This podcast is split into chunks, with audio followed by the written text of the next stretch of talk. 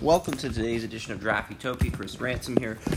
I am going to break down a lot today as far as headlines, news. Let's start with the Washington Redskins. The team is potentially considering name changes.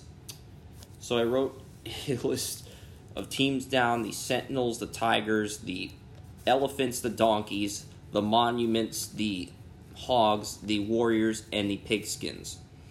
I think these are the eight best names that are not offensive because apparently that's what Washington wants. They want a name that's not offensive. And the Washington, uh, the I don't want elephants or donkeys because we don't want to drag politics into this. But I'm not gonna fault Dan Snyder if he changes the name to the donkeys because I just think that's funny because he's making fun of the uh, woke America, woke culture. Sentinels, I think, is the best name though because the Washington Sentinels was the team name in the replacements. That was the movie with Shane Keanu Reeves as Shane Falco. That was a great movie. So I would pick the Sentinels and just rebrand the team. I think that would be the most effective route. Honestly, I hope there isn't change. Well, I don't know if I hope there isn't. I sound like a hypocrite because on one end of the spectrum, you got die-hard Washington fans that like the logo, that don't think it's offensive. There are surveys from 2016 saying 9 out of 10 Native Americans didn't find it offensive. And then there's another side of the equation, the PC woke culture, where people are saying it's offensive and corporations are threatening to pull their sponsors like Nike, FedEx. So I can't sit here and not going to side with or against Washington because if I side with them, I'm going to look like a racist, and if I side against them, I'm going to look like a cuck. Yeah, I'm going to look like somebody who is pushing an agenda rather than someone who has genuine intentions. And I want to be somebody with genuine intentions. So I'm not going to side for or against this uh, because honestly, I just don't care. I don't think this is newsworthy.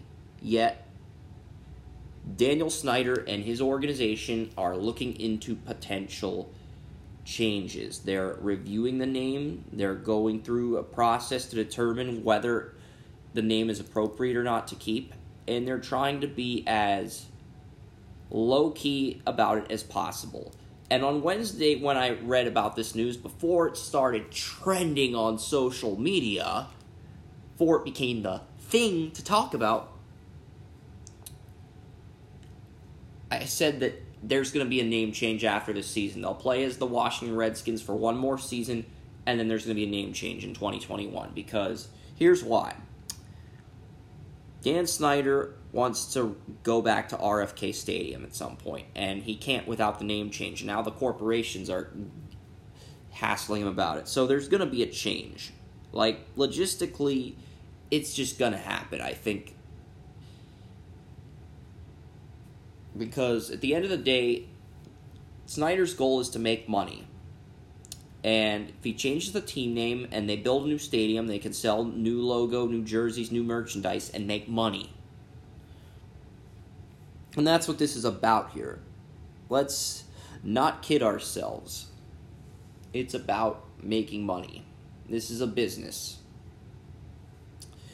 And times are tougher than ever with the coronavirus. Um, there's possible talks that South Carolina's governor might shut down like football. They might like create a state law where they don't they can't play football this year because coronavirus cases have spiked in certain areas of the country.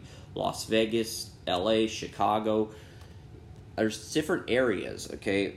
I don't think it's as bad in Chicago as it is in Vegas or um, Texas or Florida, even, but you know, it's, it is what it is. And it's unfortunate because we're going to get MLS and NBA back. There is no schedule for the MLB out yet, which is kind of kind of stinks because everyone who wants to follow the MLB can't without a schedule. And the NHL is going to come out with a schedule. I'm going to say within the next week or two because my theory is the NHL is going to release the, the, the schedule for the qualifying rounds once Phase 3 arrives. And then the teams will report on the 26th, like Bob McKenzie hinted on Twitter, and then the games will start August 1st. I believe McKenzie when he says that. Here's the thing, though. I think we're probably going to see a, a, schedule come out for the games within the next week. I'm not asking for a, um, them to play right now. It's not safe. They have to make sure they go through all these protocols and procedures. I get that. So I'm saying by the 13th, or the 14th at the latest. July 13th is a Monday. I think by that week, that'll be the week phase three begins. And I think some point in that week, they'll announce the days the games are going to take place.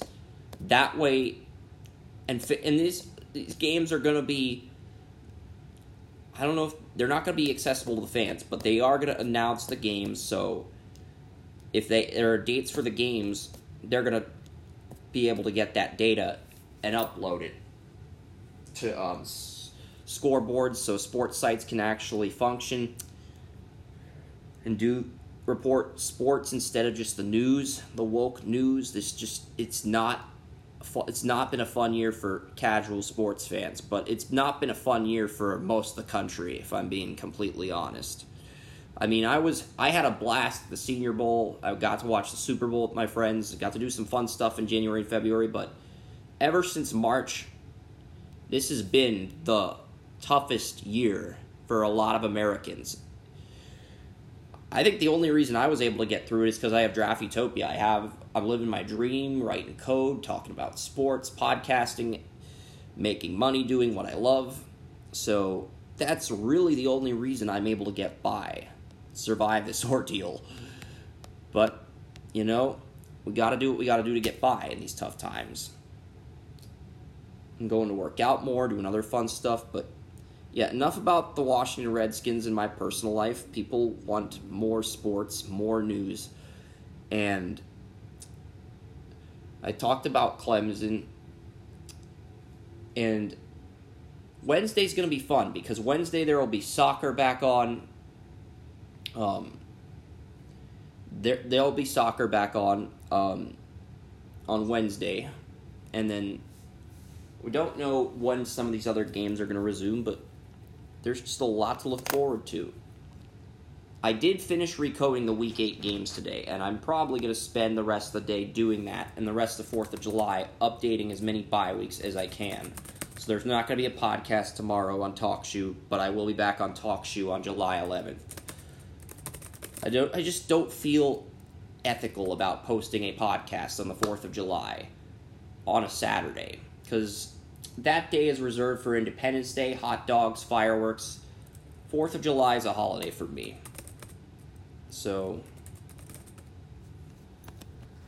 yeah, and the final two games on the week six that I did not mention Ravens Eagles is one. I mean, Lamar Jackson versus Carson Wentz at Lincoln Financial Field. I think that could be a fun interconference matchup.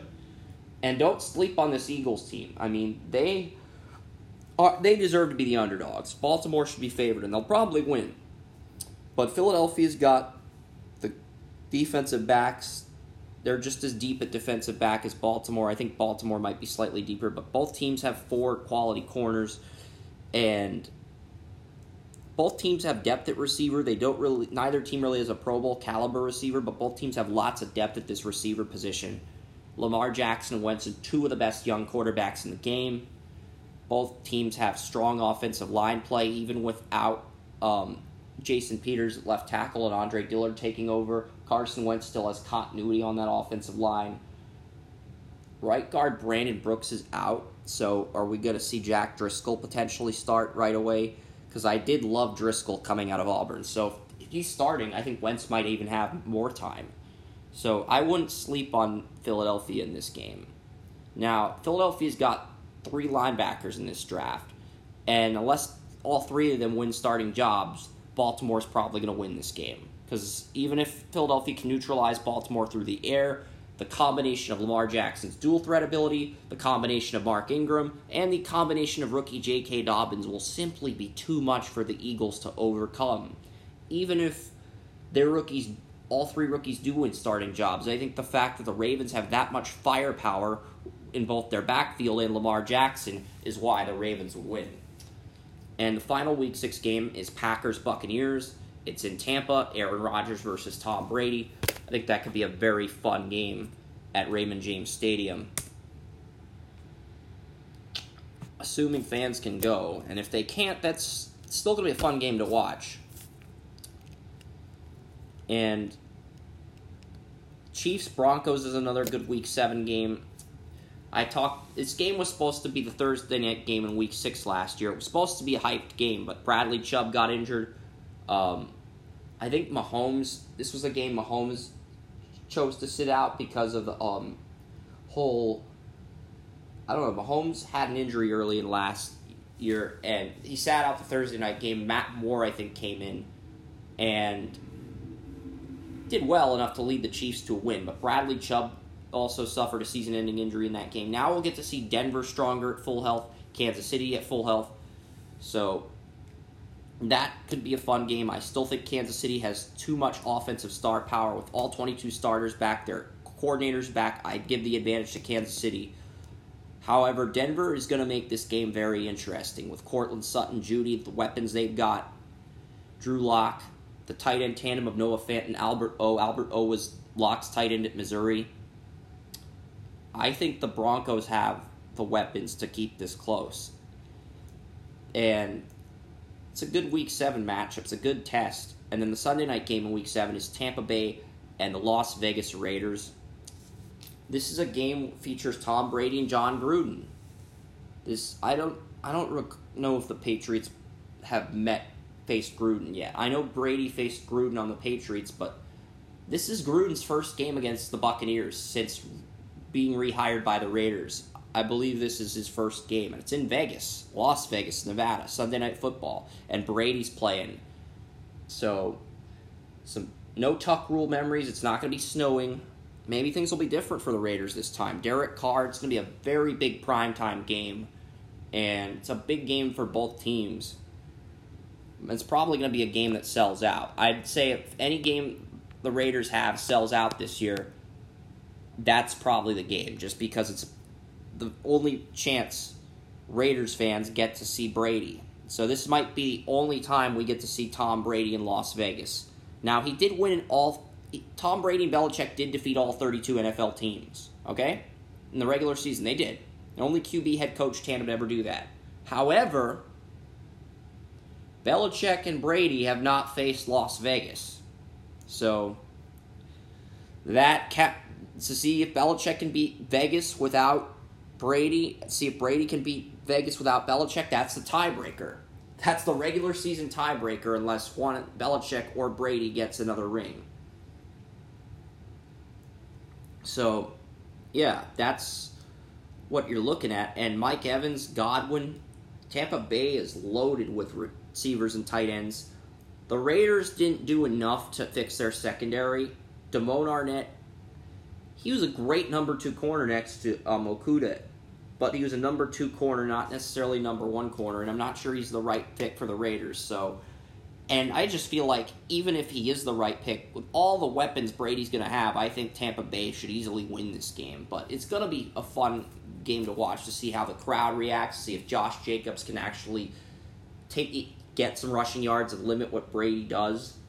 I think the Raiders, if they can run the ball in Tampa, they have a shot but Devin White and their other inside linebacker. Um, I don't. It's not Kwon Alexander, but they have another really good inside linebacker besides Devin White. Might be Lavonte David. I'm not sure, but the the Buccaneers have some good inside linebackers, and they can limit what um, the Raiders do on the ground.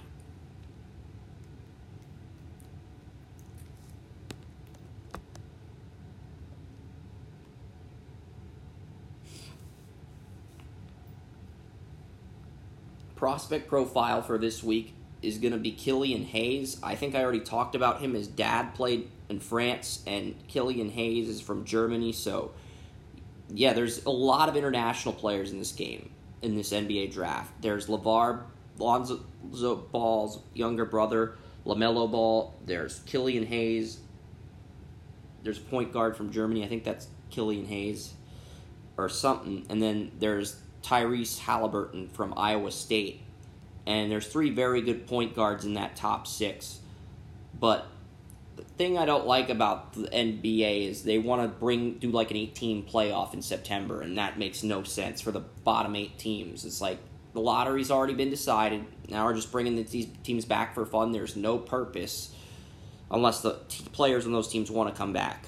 If they don't want to come back, just move on to next season. It's like this is not smart. It's not responsible, and it's a gimmick to get more viewers. So this is why people just watch the NFL and they don't take the NBA seriously as they used to in the 90s and the early 2000s. I mean, NBA viewership's gone up, but that's mainly due to LeBron James and the athletes that came into the game. Durant, Harden, Curry, and Thompson, the Splash Brothers, Damian Lillard, just so many players that have done well in college basketball and watching their skill sets translate. And I've covered the draft since 2012.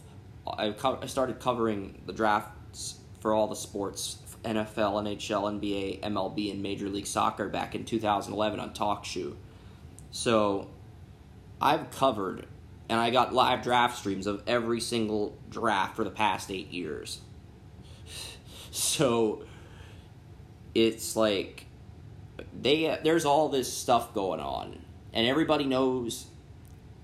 Even if you don't follow our podcast, if you followed those drafts, you know the guys in the league by now, especially the ones that made it and went through the struggle to get their contracts and to earn what they make, the money they make. So as far as I'm concerned, I mean, this top six is looks very good. I don't think any player in this draft would go ahead of the top three players in last year's draft. I, I honestly don't. I think last year's top three with Zion Williamson, R.J. Barrett, and uh, point guard, former um, Grizzlies point guard, Ja Morant and RJ Barrett. I think that top three is head and shoulders better than anybody in this draft. Now, I think because those guys were blue chip talents. I'm talking guys that could warrant a 99 grade on NBA 2K at some point. That's how good those players were. And Barrett is not on the same level as Morant or Zion, but he's easily the third best player in that draft, and I think RJ Barrett would go number one in this draft. I'm just saying. Even with the short season and the coronavirus, I still think he'd probably be the first pick in this draft, even ahead of Wiseman and Edwards. But we'll see what Barrett does. The Knicks have to put a team around Barrett. It's unfortunate that the Knicks got him, but we'll see what happens, what the Dolan and the Knicks can do to make Barrett's life in the NBA easier. All right, so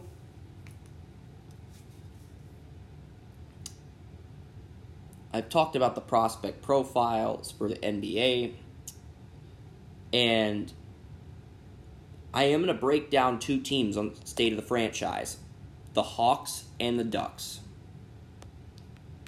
So, before I get into that, you know what? We're going to do that now, and then we'll end the show with what the FBS because what the FBS is going to be a team, South Alabama. I, I, talked about it on yesterday's podcast. That's the team I'm going to break down. But since we're already on the subject of NBA and Killian Hayes, LaMelo Ball, I did mock LaMelo Ball to the Hawks. And I know Hawks, I know basketball fans and Hawks fans loathe that pick. But it's like the Timberwolves have D'Angelo Russell, the Warriors have Curry, and the Cavs have Garland and Collin Sexton. And Garland is LaMelo Ball. Collin Sexton belongs in the starting five.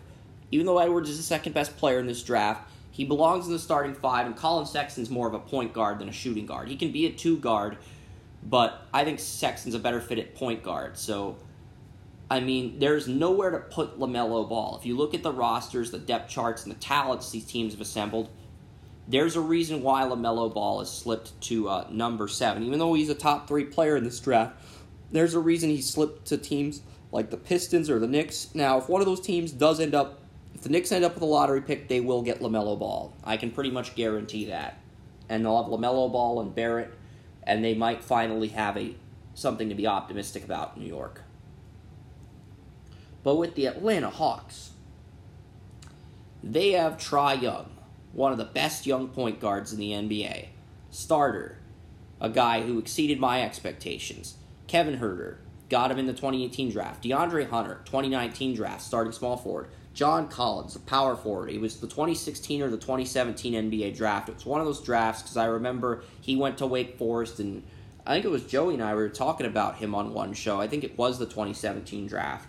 And then Clint Capela, they got in a trade with the Houston Rockets. So, and there's not really a center worth taking. So unless the Hawks somehow end up with the number one pick and decide they're going to get Wiseman and they win the lottery, the Hawks are in a position where they benefit more from trading this pick unless they want to get a player for depth and slowly develop that player into the lineup. Because if they can't trade the pick, then they're going to take the best player on the board and stash him for depth. And LaMelo Ball would be a bench player in Atlanta. He would. I mean, if Huerter underperforms, you could move Young to shooting guard, or you could put Ball and Young as your guards. And maybe putting Young at shooting guard would work because LaMelo Ball would be able to pass and be the floor general, and Trae Young could just shoot it at will. So I think that could work. But I like to simply list these players by position, and LaMelo Gary Parrish of CBS did mock LaMelo Ball at one, but it's like the Hawks are in Hawks are a bottom 10 team in defense. But they have five starters now. And once these guys were healthy, they were able to play well down the stretch. And I think they're going to come together and really be a great team to watch in the future. I really do. I think the Hawks have a very bright future. They just need to defend better or get a coach that can defend. If they don't want to get another player that can defend, get a coach that can teach this team how to play defense. And that's all they really have to do. I think the Hawks have a great future lined up for them. And the other team I was going to break down, I'll look at the Atlanta Hawks contracts here. I will, because then I'm going to look at the Anaheim Ducks contract afterwards. But, yeah, Jeff Teague's a free agent in 2020 as is Treveon Graham and Vince Carter, who's going to retire. So you look at the Hawks situation here, they really do need a backup guard. They will lose two guards to free agency. And I know fans want to see LaMelo Ball start, and they're pissed about that. Okay?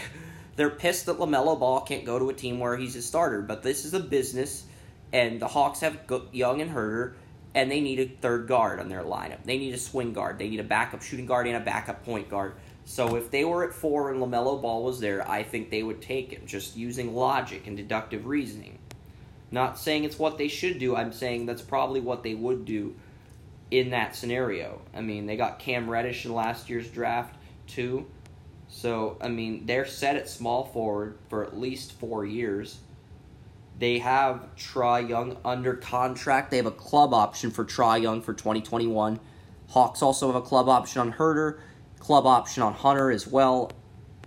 And Clint Capela is under contract until 2023. He got that huge deal with the Rockets, and the Rockets traded him to Atlanta.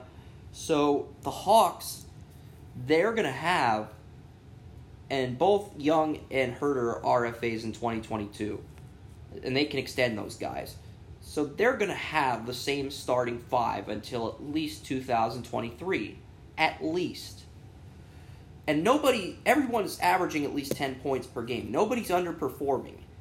Everybody's doing the bare minimum to get by to keep their jobs. But they don't have any bench players, and their defense is awful. So the Hawks have to get bench players and guys that can really defend well if they want and, and can score you want them to score at least 10 points per game on the bench as well, but you want defenders too. So if you're drafting someone, you want to draft somebody that defends well and can score off the bench. So that's that can be kind of tricky. So I can see why the Hawks would want to move down out of this spot. but I think they'd only move down if a king team gave up like a king's ransom, like their first rounder and a 2021 first rounder, kind of like what the Hawks gave up when they moved up for Trae Young and Luka Doncic. Uh, no wait, the Mavs moved up for Luka Doncic. My apologies. The Mavs moved up for Doncic at three, and the Hawks got Young at five, thanks to the moving down. And they got another pick, and I think that was Hunter. So that's my bad. I don't remember if that's the exact truth. I do have draft databases that I write in code, and I could look this up, but you guys would rather hear me talk about sports, so I'm going to do that. And I think the Hawks have a very bright future as far as. And they're in the negative for cap space, so they can't spend money on free agents. They can't. It's not feasible. So the Hawks, because they're in the negative, they can't spend money on free agents. They have to go out and build this team through the draft. And they got a good starting five. They just have to keep this core together as long as they can. Because if they're in the negative, they might lose these players to free agency. And that's one of the disadvantages of being a team that doesn't have as much exposure like the Atlanta Hawks. I think they do have a window of opportunity to contend. But the challenge is going to be making sure those players are able to be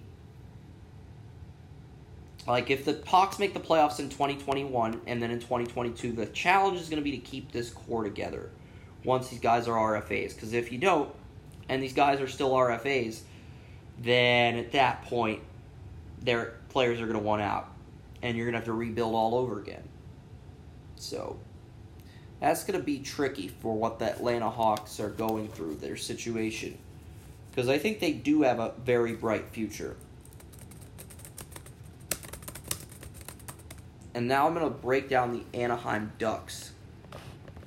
And the Ducks moved down to number six in the NHL draft after the lottery. And I'm not going to break down who they're going to.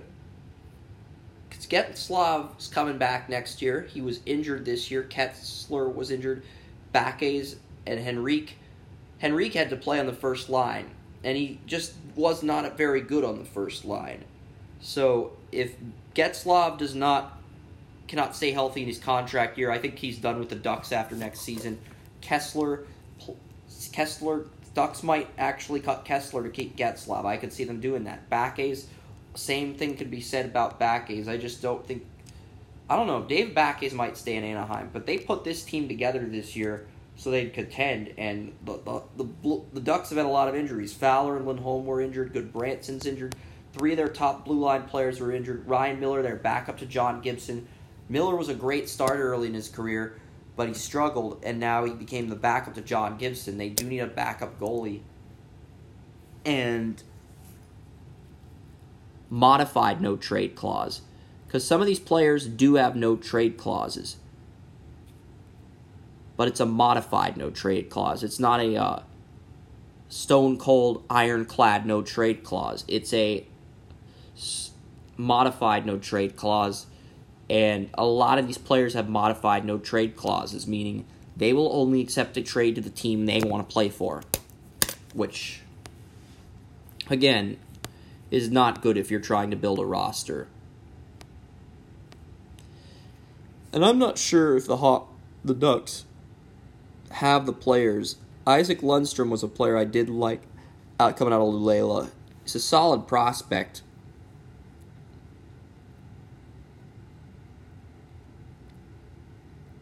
I was not high on the centers in 2018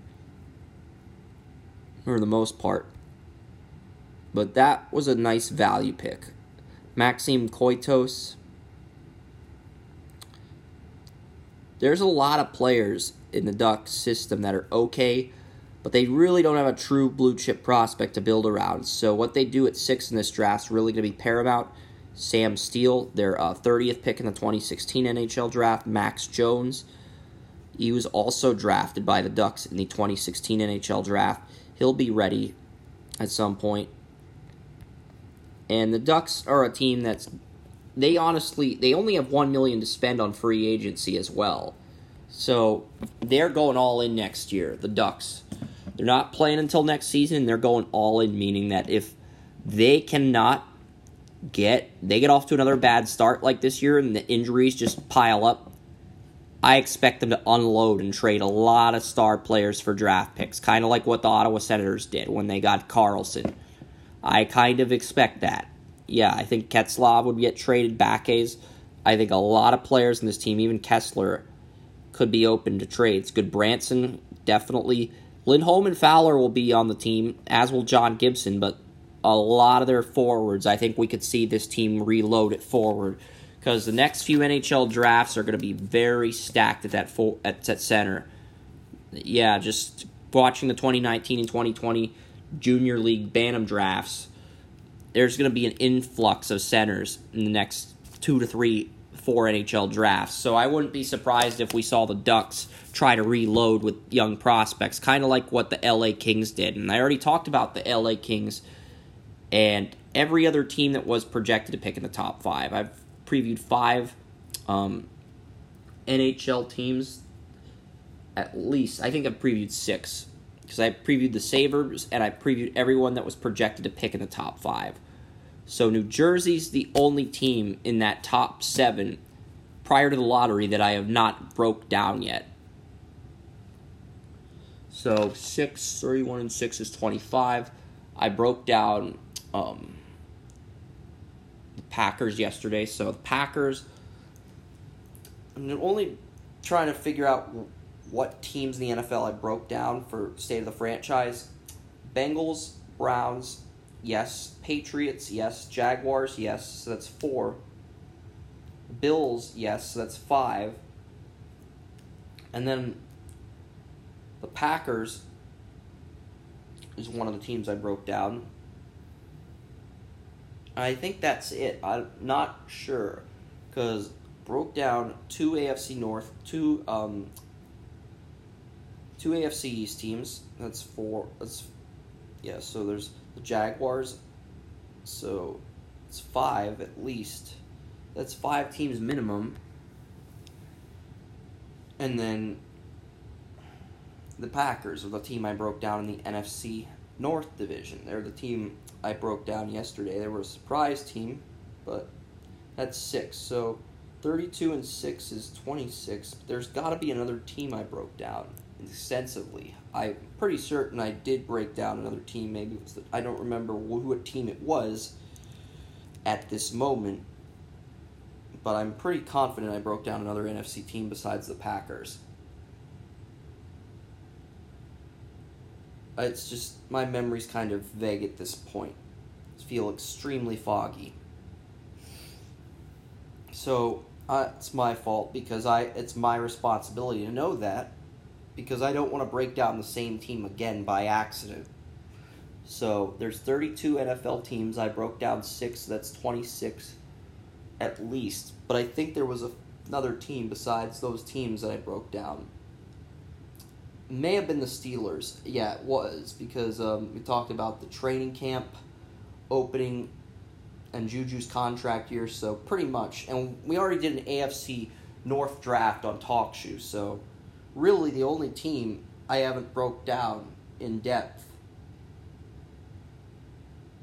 So there will be a few shows where I don't break down NFL next teams for state of the franchise. We'll still have us we'll still have the FB what the FBS, but there's not going to be any NFL teams because if I want to try to balance this out, there's 31 NHL teams, 30 NBA, 30 MLB, 26 MLS, 32 NFL. If I've covered I've covered at least 7 NFL teams and I think the third team was the Steelers. So that means if I've covered all those teams, 6 AFC, 1 NFC, that means I've there's 25 teams left, and meanwhile there's 26, 25 NHL teams left. And I'd argue there's 26, I think, for the NBA, 26 for baseball. Yeah, I'm pretty sure that's yeah. There's 26 for baseball, 26 for the NBA, 26 for soccer, and 26 for the KHL. So there will be at least one show next week where it's just very chill, very laid back, and that's pretty much it before I go into what the FBS. But before I do that, I will update you guys on the Battle Fantasy Football League. Okay. So, let's update you guys on round two so far. I did this on Wednesday. Davante Adams went to the HB Vinegar Strokes at 11. Um, they moved up from 11 with Taco Corp. They moved up. They gave up number 68 to move up two spots. So 11 and 90 for 13 and 68. And HB Vinegar Strokes took Davante Adams, best player on the board. Riley went with Russell Wilson. Um, Taco Corp. 13th pick was Nick Chubb going to um, Taco Corp from the trade. So Taco Corp, yeah, they used a keeper on DeAndre Hopkins in the first round, but they traded out of 11 and got 13 and 68 for 11 and 90, and then went with Nick Chubb. Drew Brees, um, Brees Nuts, three-time champion of the league, going for a four-peat. A historic goes with Julio Jones. Bantle's trying to move down. He goes with Clyde Edwards Helaire, the rookie out of um,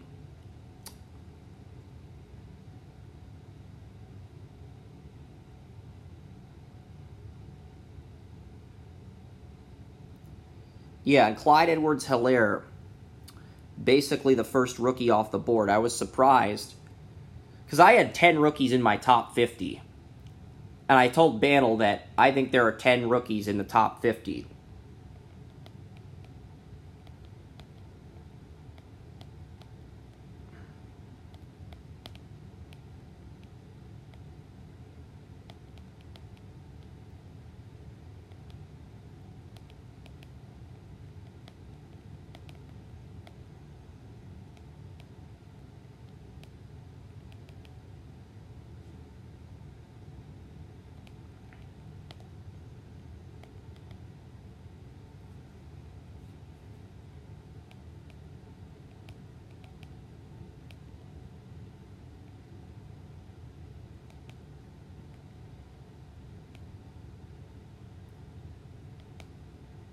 And I got my keeper on Dalvin Cook.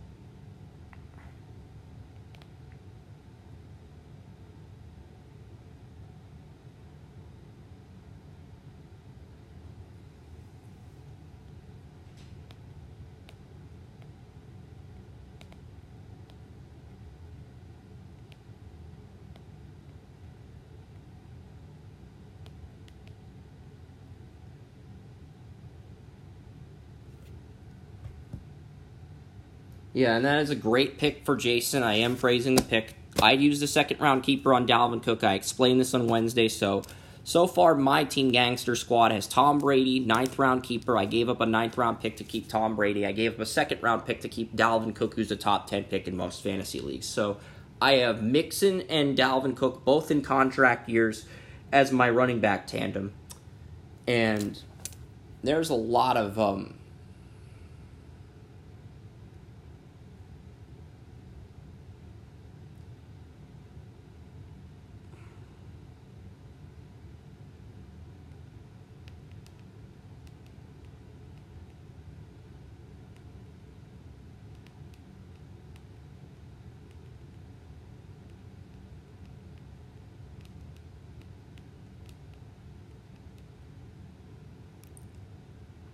Yeah, so some of the guys that were ahead of um, Chris Godwin, Kenny Golladay, Amari Cooper, Mark Andrews, Odell Beckham Jr., Juju Smith Schuster, Adam Thielen, and Todd Gurley. There were, I had eight players ahead of um,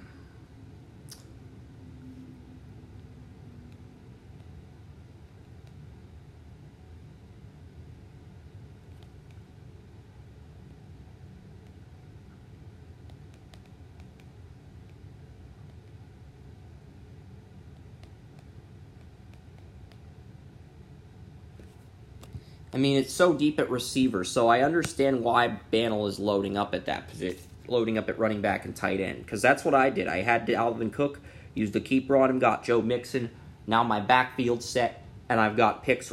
It, I've got picks in rounds three through eight to get three receivers, rounds three, four, and five, and then round six through eight, I can get my starting tight end and some flex players. A flex player at running back, a receiver, and then I can get another receiver for depth. And I can really load up on depth players and talent because my strategy is I think there's going to be a lot of quarterbacks that you can get later in the draft. And I just feel like this is a pick where I good as far as talent goes and now I'm adding Denzel Mims to my big board. Yeah, and then I'll probably add Van Jefferson after that. Yeah, I'm adding a lot of rookies. Yeah, so Denzel Mims, I think Denzel Mims is going to be the number one receiver in the New York Jets. I really do. I think he's that talented. And he's already signed his rookie deal, so I think he can come in there and become the number one receiver on the Jets. So that's why I'm wait, playing the waiting game at receiver because there's just so much talent there.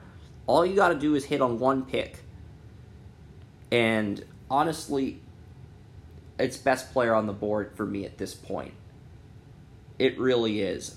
So I'm really curious to see how this is going to pan out. All right, now that I talked about the Battle Fantasy Football League, assuming Mark Mark's on the clock. I'll message. Yeah, I'm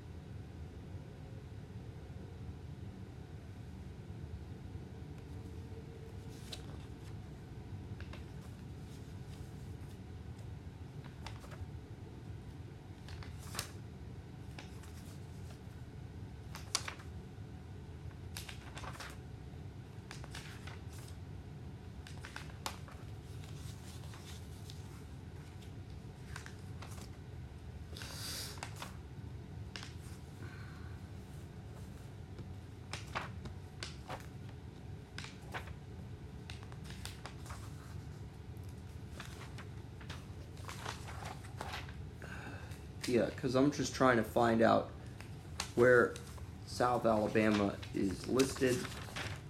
And then we're going to go into what the FBS here to wrap up this show. And I that yesterday's show was fun. 75 minutes.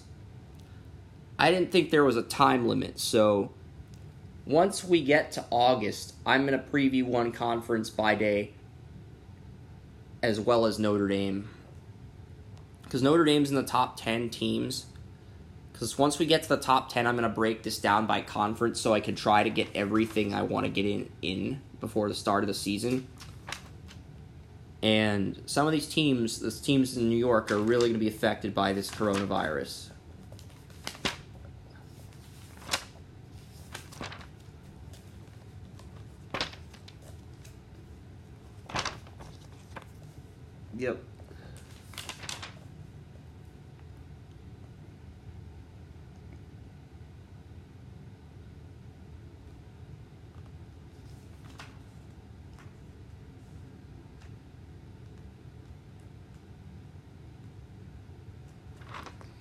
Kawaan Balmer, Keith Gallman are two of the players that look like they could be second or third team players. I don't know if either one is draft eligible. Balmer is a what? Kawaan Baker. It's not Balmer. It's Kawaan Baker. My apologies, but Kawaan Baker is a senior, third team player, and South Alabama is going to be 820 yards, eight touchdowns, and only two interceptions. Desmond Trotter really finished the year on a high note as a true freshman and played reasonably well as a freshman. So if Desmond Trotter can actually maintain the starting job and have another breakout season, he could be on the radar for 2022 or 2023. I think Trotter could be a dark horse for 2023 at this point. It's too early to say because we got to see the guy play. But he showed promise in his freshman season. Kawaan Baker and Jalen Tolbert combined for 1,095 receiving yards and nine touchdowns. So for South Alabama, having Tolbert and Baker back at wide receiver, the receivers are really going to be the bread and butter of this SMU team. Not SMU, sorry. So, South Alabama, they're the Jaguars, not the Mustangs. That's my fault. I screwed up. Okay, but South Alabama's bread and butter is going to be Tolbert Baker. And it's funny I said SMU because SMU is also known for their receivers. You look at a uh, Proche last year, Emmanuel Sanders. Um, yeah, they've had good receivers. Courtland Sutton, too. SMU's a good receiver school, so not taking away anything from SMU. I'm just correcting myself for mispronouncing the grammar. But anyway, back to South Alabama, because that's the team we'll talk about on What the FBS. And you know what? Maybe we'll break down SMU for fun too. Because that's a fair punishment for screwing up the grammar. But yeah, Brian Anderson and Jacob Shoemaker are both senior offensive linemen. And those interior linemen at center and right guard, along with the receivers, those are the players to watch. Returning starters and seniors, those are the guys that are going to have to step up if this offense is going to have success.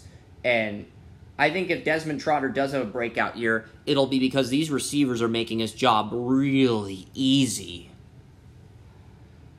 Riley Cole at outside linebacker is a returning starter. He is a player to keep an eye on. AJ DeShazor had 61 tackles. He's undersized, but he's speedy. He's a very good athlete.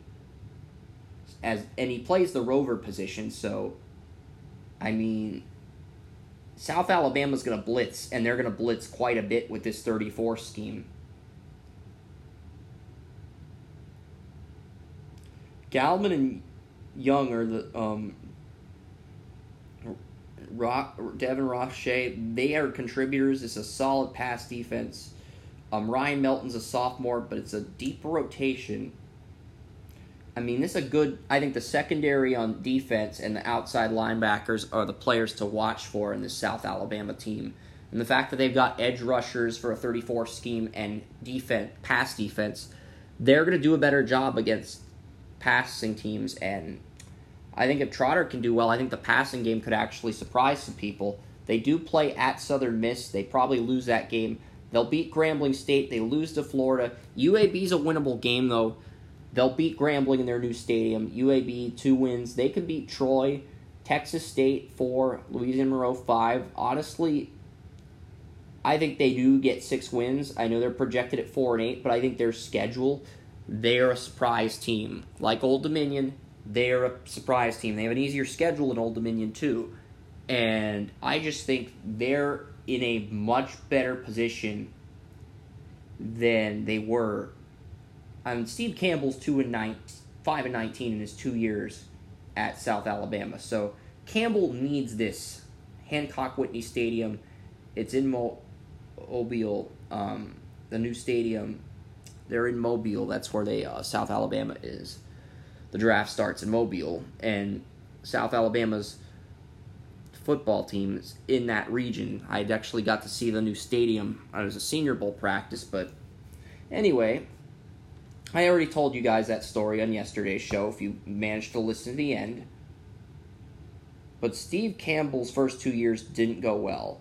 And I think if they can actually. Um, they do have a tough schedule, but I think six wins is manageable. If the secondary and outside linebackers are as good as advertised and the receivers show up and Desmond Trotter does well for an entire 12 game season, I think a bowl game for South Alabama isn't out of the cards. Now, obviously, it's going to be an early bowl game, a December bowl game, but a December bowl game for the Jaguars, the South Alabama Jaguars, is more realistic than the Jacksonville Jaguars making the playoffs. It's just, it's a realistic goal. And since I screwed up with South Alabama, I am going to own up to my punishment and break down SMU, the Southern Methodist Mustangs. Yeah, they are a fun team to break down because they have a lot of talent as well. Their quarter. Wait, is SMU in the top 25? Because if they are, I'm to have to wait on them. Nope, they're not in the top 25. And that's weird. I don't see SMU in these rankings. The disrespect here is real. Oh, they're 53. So they're 53rd. I mean, this was a team that was unbeaten until the loss to Memphis in prime time. They were undefeated up until that point. So I'm not sure why they're projected to do so poorly.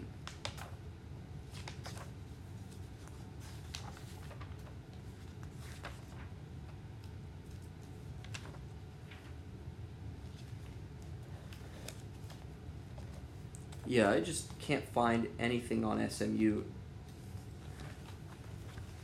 I don't know what con. I think SMU. I thought SMU was in Conference USA or the AAC. I don't see them in either one of those conferences. Okay, American Athletic Conference. They are in that conference.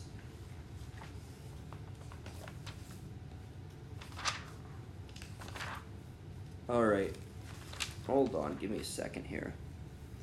Reggie Robinson Jr. is back at wide receiver. He's a senior. They had James Proche last year.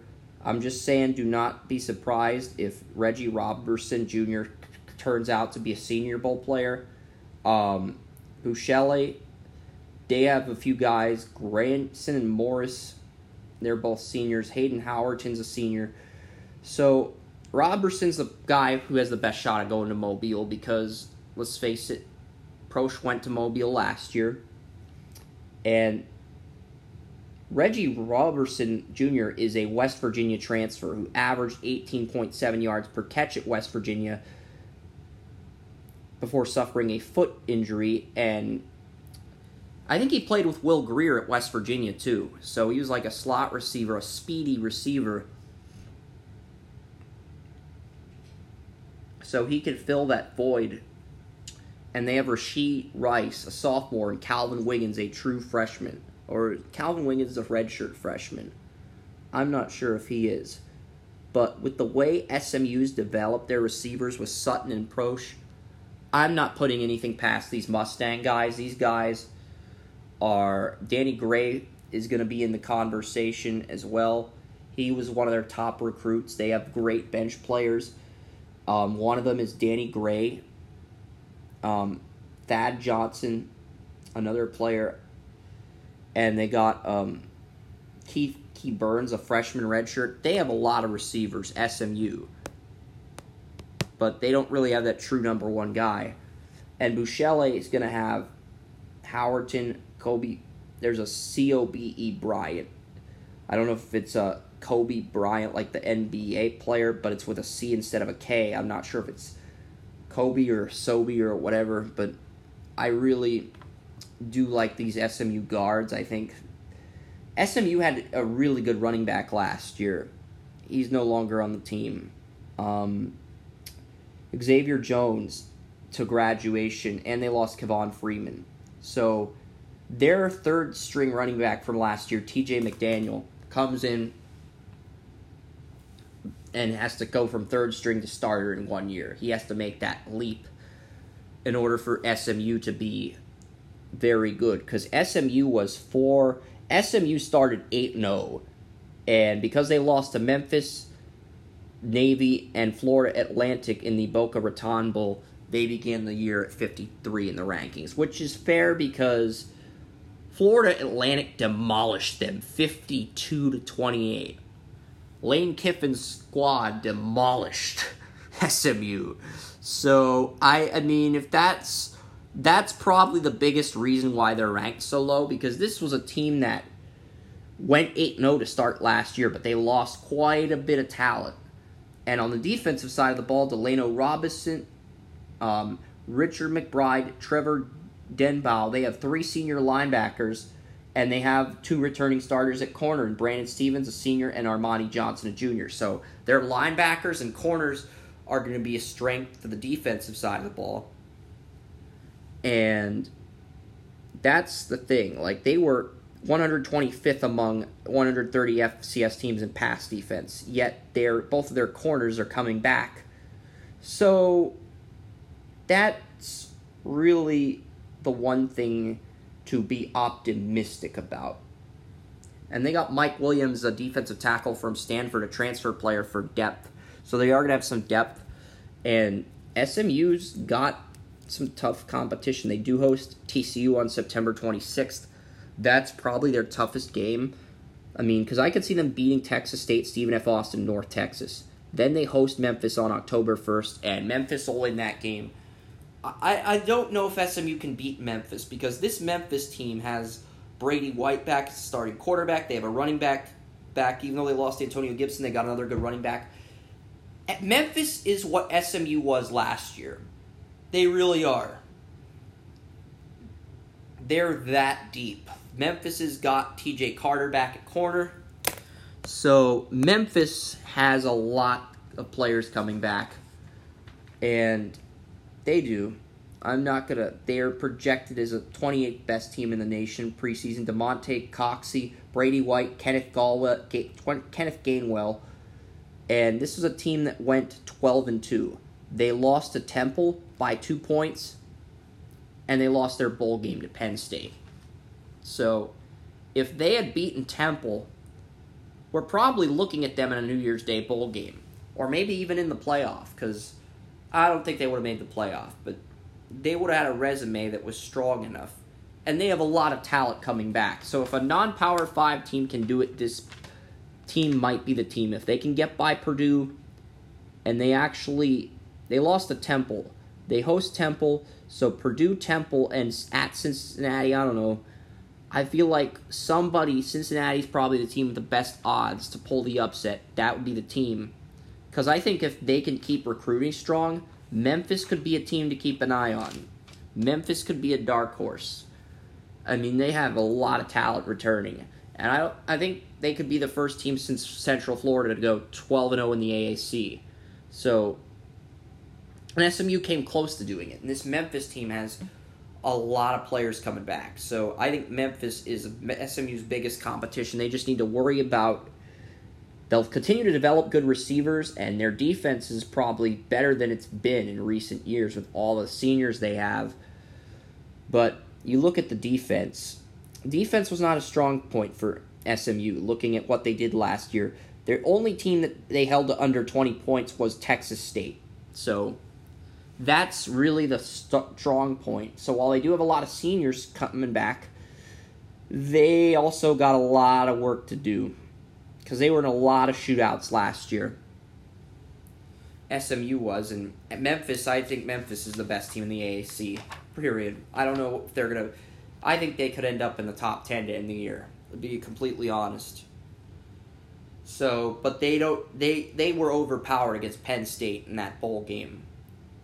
And, I mean, we talked about South Alabama, covered them covered SMU because I accidentally referred to SMU as South Alabama.